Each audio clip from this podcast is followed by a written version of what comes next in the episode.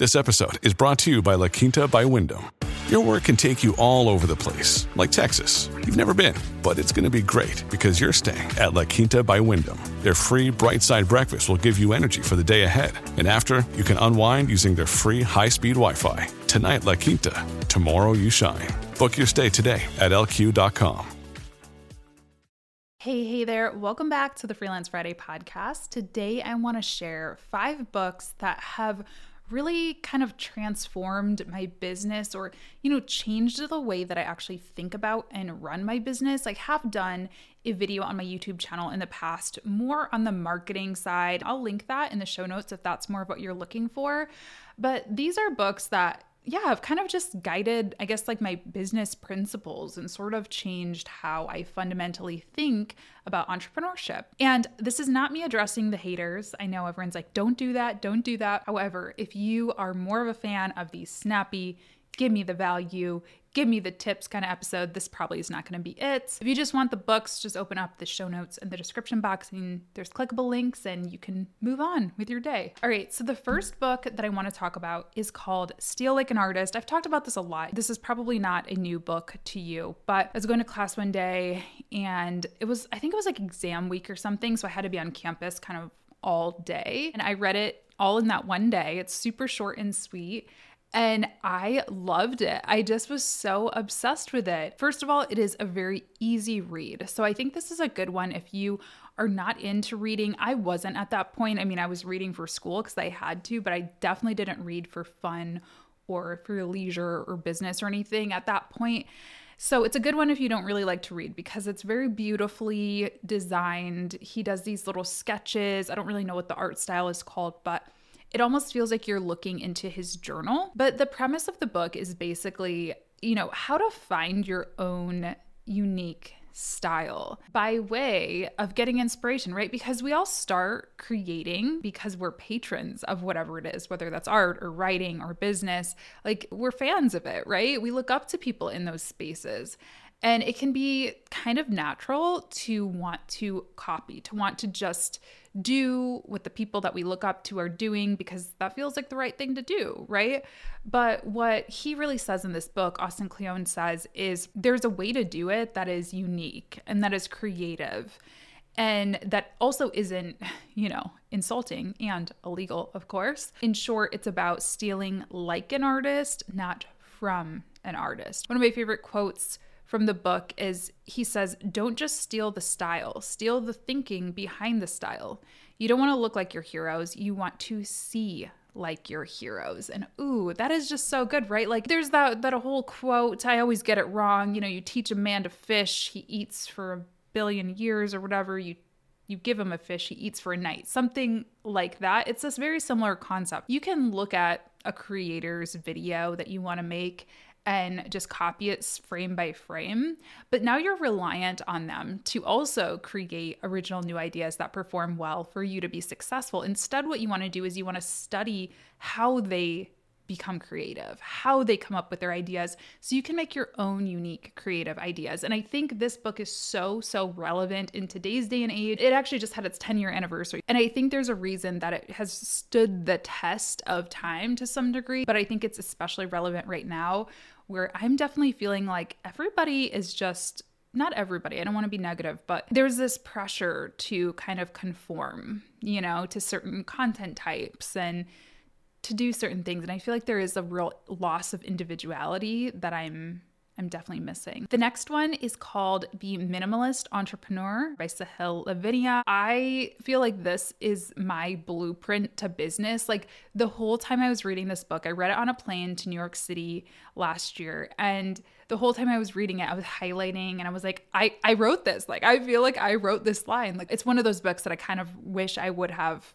written, you know? Sahil was one of the first employees at Pinterest. He has since went on to found the company Gumroad, which is like a creator platform where people can host courses and ebooks and things like that. And he really kind of compares and contrasts his two different journeys in his career, right? Pinterest is this unicorn startup, this $1 billion or more valued startup.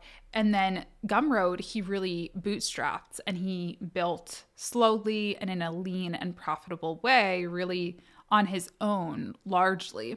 And I just talked about recently in a video or a podcast episode the Elizabeth Holmes show and her whole Silicon Valley adventures. There was just a big startup, or, you know, a pretty popular on Twitter, at least, startup in the news recently. They went under after raising, I think, over a $100 million. And the reports were saying that they only actually earned like $600,000 in revenue. Like, this is a very common thing. I'm not saying Pinterest is in that same boat. Obviously, Pinterest is very successful, but everybody wants to be the next Pinterest, right? Everybody wants this hyper growth, the big shiny office, the hundreds and thousands of employees, and all the fancy things, but realistically, that is like so. I don't want to be a downer, but it's kind of unlikely. And what happens in the startup world is a lot of these companies just raise so much money chasing that unicorn status, and a lot of them never make it out. And so, what Sahil argues is hey, I've kind of lived both. I've worked with a successful startup, a successful unicorn, and I've also bootstrapped my own business. And that's what I'm going to recommend to most people. Like, most people should be building in a lean, profitable way, thinking revenue, thinking profit first, and skipping some of those big flashy things. One of the things he mentions focusing on a lot is community, which I really like. He talks a lot about uh, groups on Reddit and Twitter and things like that, which I just think are so underutilized today. Everyone wants to talk about the Instagram, right? Because it's flashy it's cute. But I'm like, I have had so many more valuable business connections on Twitter where I barely post and I post about random stuff all the time. And I'm just uniquely myself than I honestly have on Instagram. And people don't want to talk about that, but you know, it's cool. On the internet, they say 1% create, 9% contribute, and 90% consume. So, which one do you want to be, right? If you want to stand out in a particular industry, the answer is pretty clear, right? You got to be creating in that space. Okay, the next one I'm going to recommend you is called The War of Art Break Through the Blocks and Win Your Inner Creative battles. I was asking for something that helped with creative blocks, which I guess is what the book literally says it does. One of my students was was asking me, and so I was asking Twitter as I do. And it, it turns out like I needed this book too, and I didn't even realize it. And this book really, I read it towards the end of last year, and towards the very end of last year is when I started writing my nonfiction book again. So I definitely think there was a correlation, right? Even though I didn't realize I needed it, I totally needed it. What this author does is he really talks about treating your art like a full-time job. And I also want to say before before I dive any further in this episode, like I've talked about, you know, Steal Like an Artist, The War of Art, and I'm talking about business, right? And some of you may or may not consider yourself an artist. I don't really. I always make a joke because my family is so creative. They're all artists and musicians. And then there's me who like has no talent. But one that's just me being hard on myself to some degree because I do have some artistic talent. But you know, what we do is creative. Like I consider myself a creative entrepreneur. And I think sometimes the the hard business stuff doesn't really resonate with me all the time because so much of what I do is out of this like passion and out of this creativity, even if I'm not freaking Picasso or something. I don't know. So, yeah, that's something that I'll just pose to you is like maybe looking at more creative things versus some of the hard business things, it's kind of changed my perspective on what I do. Anyway, he talks about how every artist, every creator, every creative, whatever you want to call yourself, struggles with resistance. You know, there's a million reasons why we cannot get up and do our craft. Today, it's a gloomy day. I'm not really feeling it. I'm having one of those days where, you know, like I just don't I just don't like feel like I look great, whatever. I'm not looking for compliments. I'm just saying, you know, we, all have those days where we don't want to get on camera, where we, when I write in the morning, some days I'm like tired, I have a headache, I had a bad day the day before, and I just want to like watch TV or go for a walk or whatever, right? We all have these little things that are telling us why we shouldn't do it. Everybody has that though. Every great artist, writer, YouTuber, blogger, whatever, has those days. The difference is they treat it like a job and they get up and they do it anyway. You know, you just have to push through it. So, another thing that I learned from this book is or that kind of sh- was a was a shift for me is like I definitely used to be one of those people who was like I cannot be creative on command. I am creative in some ways, but I have to really be in the mood. You know, I have to really have that big light bulb moment. And it's just like, it's that, you know, romanticized view of creation or of art. You always picture this like writer on the typewriter with his glass of wine, like, you know, just in this fiery, you know, that's like not how it happens though for like 99% of people, I, I would assume.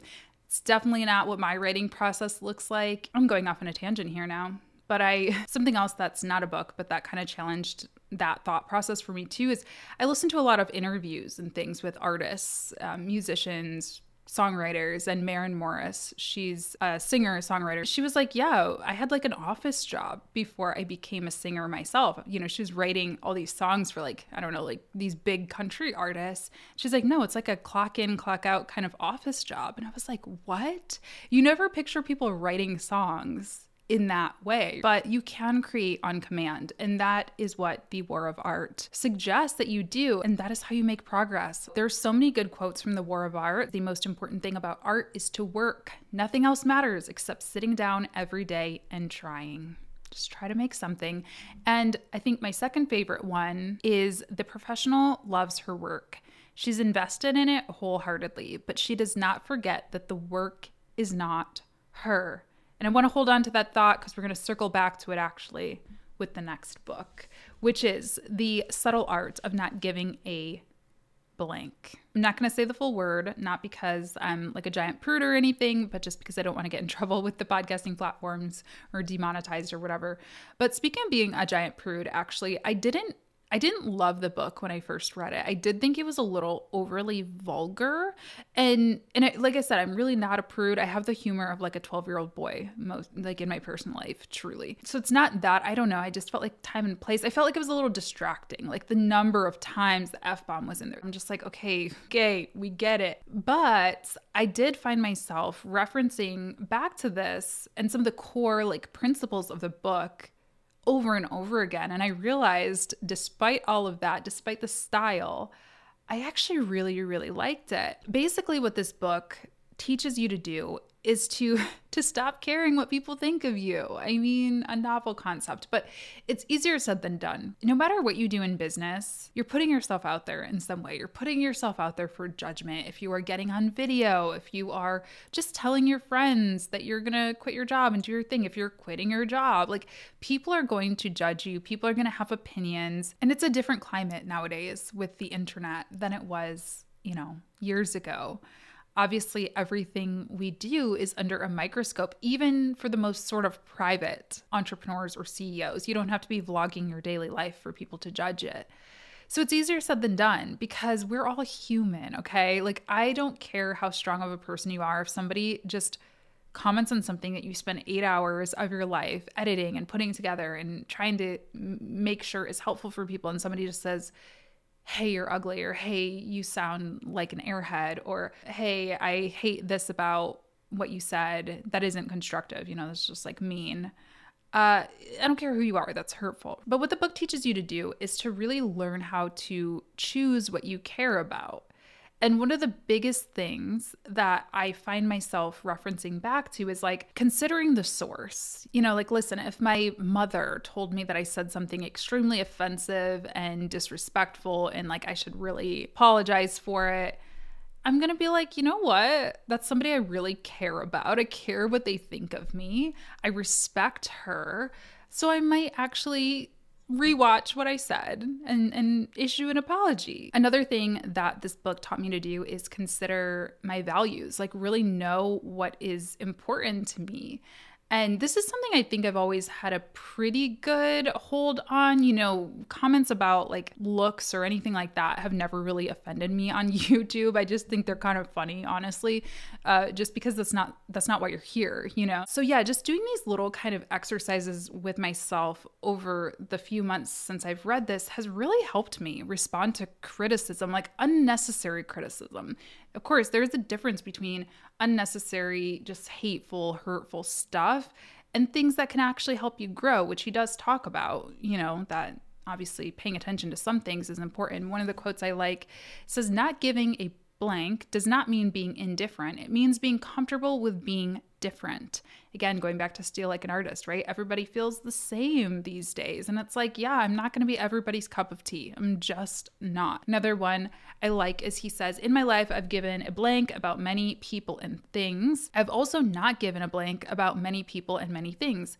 And like the road not taken, it was the blanks not given that made all the difference. I, I remember this quote from like elementary school of no one's going to remember the jeans that you were wearing or something like that, you know, 10 years from now. And it's so true. The things that we sit there and get anxious or get upset about nobody cares, number one. And even if they do care, they're not going to care in a day, a week, a month, a year, 10 years. But the stress that you are saving yourself, the actions that you are taking despite the possibility of judgment, despite your fear, those are the things that you are going to say, you know what?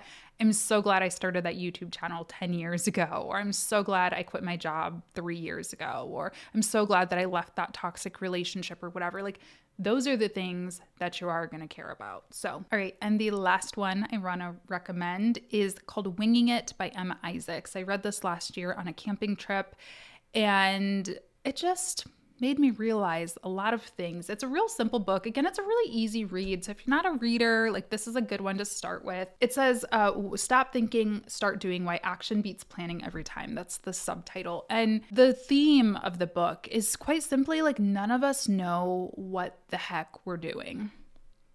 We're all just figuring it out. We're all just winging it. And yeah, there are some like tips and some strategies and some things that I think you can walk away with and help, you know, learn how to like be better at using your intuition and just doing your own thing. But I think the biggest thing for me is it was just comforting to know that I'm not the only one who feels like this. I am not the only one who feels like I am just figuring it all out. And I hope it's comforting for you too. And I, I like to be open about the fact that I have no idea what I'm doing half the time because I know that there are people who look at my business like it's something that they they you know they look up to it.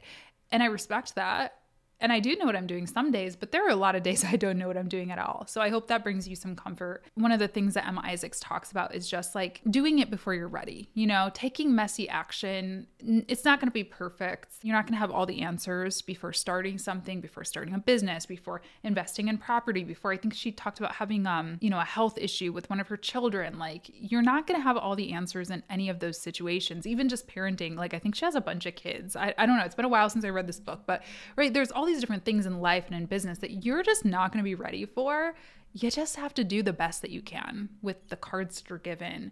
And I love this quote that she says in the book. It says, When we overthink and overanalyze, it can stop us from really taking action. We get fearful and scared and tell ourselves a million excuses as to why something won't work or why we're not qualified to try. Yeah. How many times have you done that? How many times have you sat there and said, Oh, yeah, you know what? I'm not going to start a YouTube channel because there's going to be some trolls on the internet or because nobody's going to watch it or because, you know, my voice is annoying or because I don't feel confident enough to get on camera. But what happens if people do watch? What happens if people tell you, oh my gosh, I love your voice? What if people tell you, I want to work with you because I just learned so much from your video? Like, there are so many things that could happen and you're not going to know unless you try. You're just not. And none of us do. None of us can give you the blueprint. None of us can give you the answer and say, this is exactly what's going to happen. That's just not how it works.